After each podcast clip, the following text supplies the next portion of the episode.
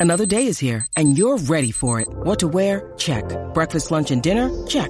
Planning for what's next and how to save for it? That's where Bank of America can help. For your financial to-dos, Bank of America has experts ready to help get you closer to your goals. Get started at one of our local financial centers or 24-7 in our mobile banking app.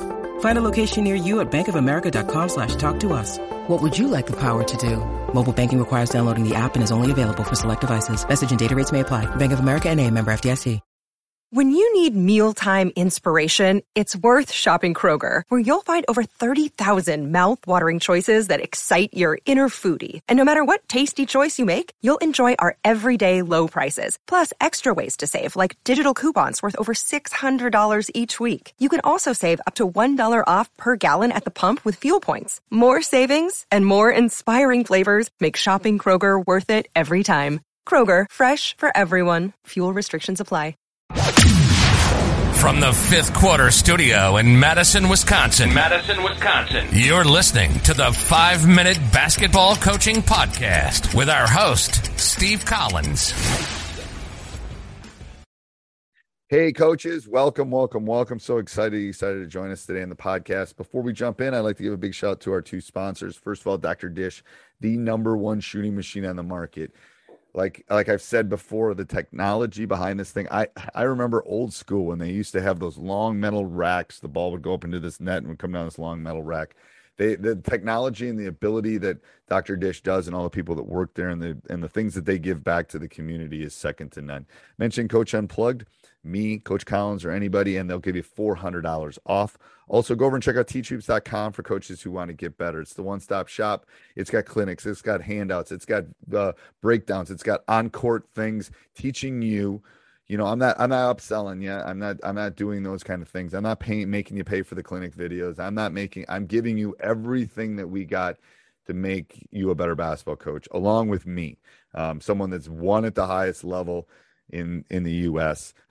um, been nationally ranked. I want to help you become a better basketball coach, and that's why I started teachhoops.com. And that's why I want to help you win more basketball games. Go over and check it out. And in closing, if you if you like our other podcast, five minute basketball coaching podcast, high school hoops, funnel down, or this one, go leave a five star review. We really do appreciate that. And let's head off to the podcast. Looking forward to hearing it. Yeah. So, uh, one thing that I kind of get into trouble with is like we're fast breaking, fast breaking and then all of a sudden they start jumping to it, uh, the press, and some of my guards are all at the other end, you know, looking for an outlet for a three. Is there what's the general rule? Like, how do you fix that when people are coming off and on? You're trying to fast break, but you're not setting up your press break like you'd like to. So they're leaving after the, so they're pressing after a miss or a make. You're talking about usually after a make. Yeah, I mean they shouldn't be leaving after a make for sure. Um, I use the war analogy. It's like they're running for they're they're not running toward the front line. They're running to they're retreating at that point if they're leaving early. So um, that's just that, Jake can jump in on this one. Tell me what he thinks. But I that's one thing. I'll turnovers and people that aren't coming back to the ball when we're getting pressured just drives me bonkers. Um, just that's something I have to be aware of. We, we push, we can we can push it up. There's yeah, but it's like you gotta. There's times where you gotta come back and help too. So I don't I don't mind I don't mind having one or two one guy release sometimes and just letting him go because that can pull that can make the um. It depends on who's releasing too.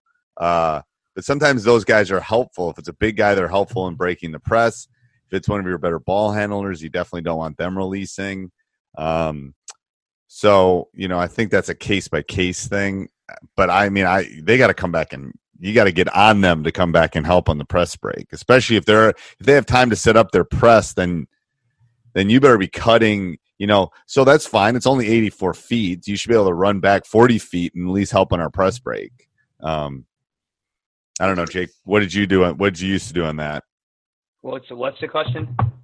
My question is, is as we're trying to push the ball up for a fast break, and then the other after I make the other team start pressing. So some of my guards are already on the other side of the court. Is that just something they just have to be aware of? Just just when they feel the pressure, they just got to come back and help. Yeah, but people just I always notice that people kids like to run away from the problem. They just yes. have stand and watch. It's it's um I think it's something that you have to emphasize in practice and uh, it's a group mentality. So like I think it's something that you need to emphasize in practice. And if you notice it happen one or two times, I think you make the team run. So I think you're leaving out people out to dry.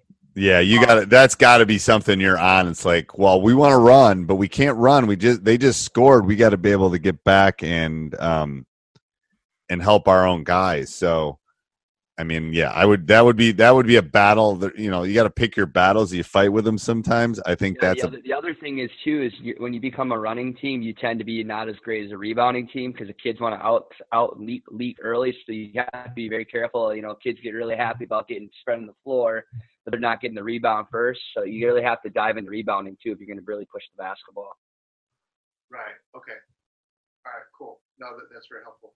And so I just had two more questions that then Okay. I, I let you guys uh, go.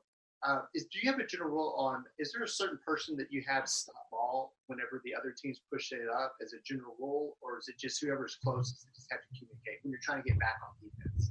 I mean, do, do you have do you have like one person do, like you talk about building the wall? Do you have everybody sprint back and then one person stop the ball and everybody pick up, or what's the, what's the rule for stopping the fast break? I'm on a pod- Um, I I will I will have um. Yeah, I will have them come back and protect the protect the paint, and then the usually it's a top guy. It doesn't necessarily have to be one specific guy to come back and protect. Um, yeah, I mean, I I I, I would whoever top guy is tends to be the guy I have come and protect. Um, yeah, I don't have much more to add to that. What do you think? Um, Uh, I think it's something that you need to practice because I think you can designate someone, but I often think it's more effe- effective to have the top guy get back. Um, but it's something that you definitely need to practice um, because some of those mistakes will happen early in the season when you won't get guys back and you give up easy buckets. So it's Yeah. definitely something that's worth practicing, which you can do other things within practicing that. But it's a good point of emphasis, and it can be taught with through other ways of um, what I like to call like progressions. So you might go five or six lengths down the court, and you know evaluate that and keep going with that. So it's something you have to you have to teach a little bit.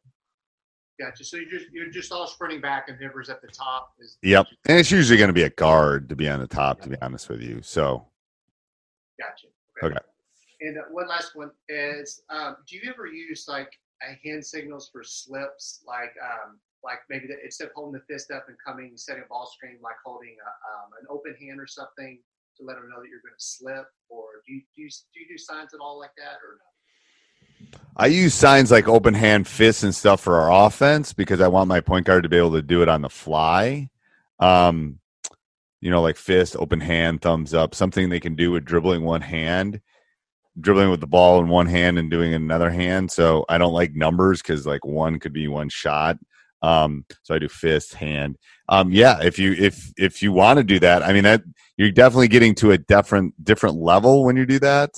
Um, as far as complexity if you're going to talk about how to slip or how to you know those kind of things i use that i do that by game to game basis some games will some how we handle things and how we do things depends on the opponent um so that varies a little bit for me i don't know if you ever done hand signals like that jake No, it's like extremely a cool idea. Um, but I even think at high school, if you can just do a call out and just do everybody's everybody slips, I just think it's easier.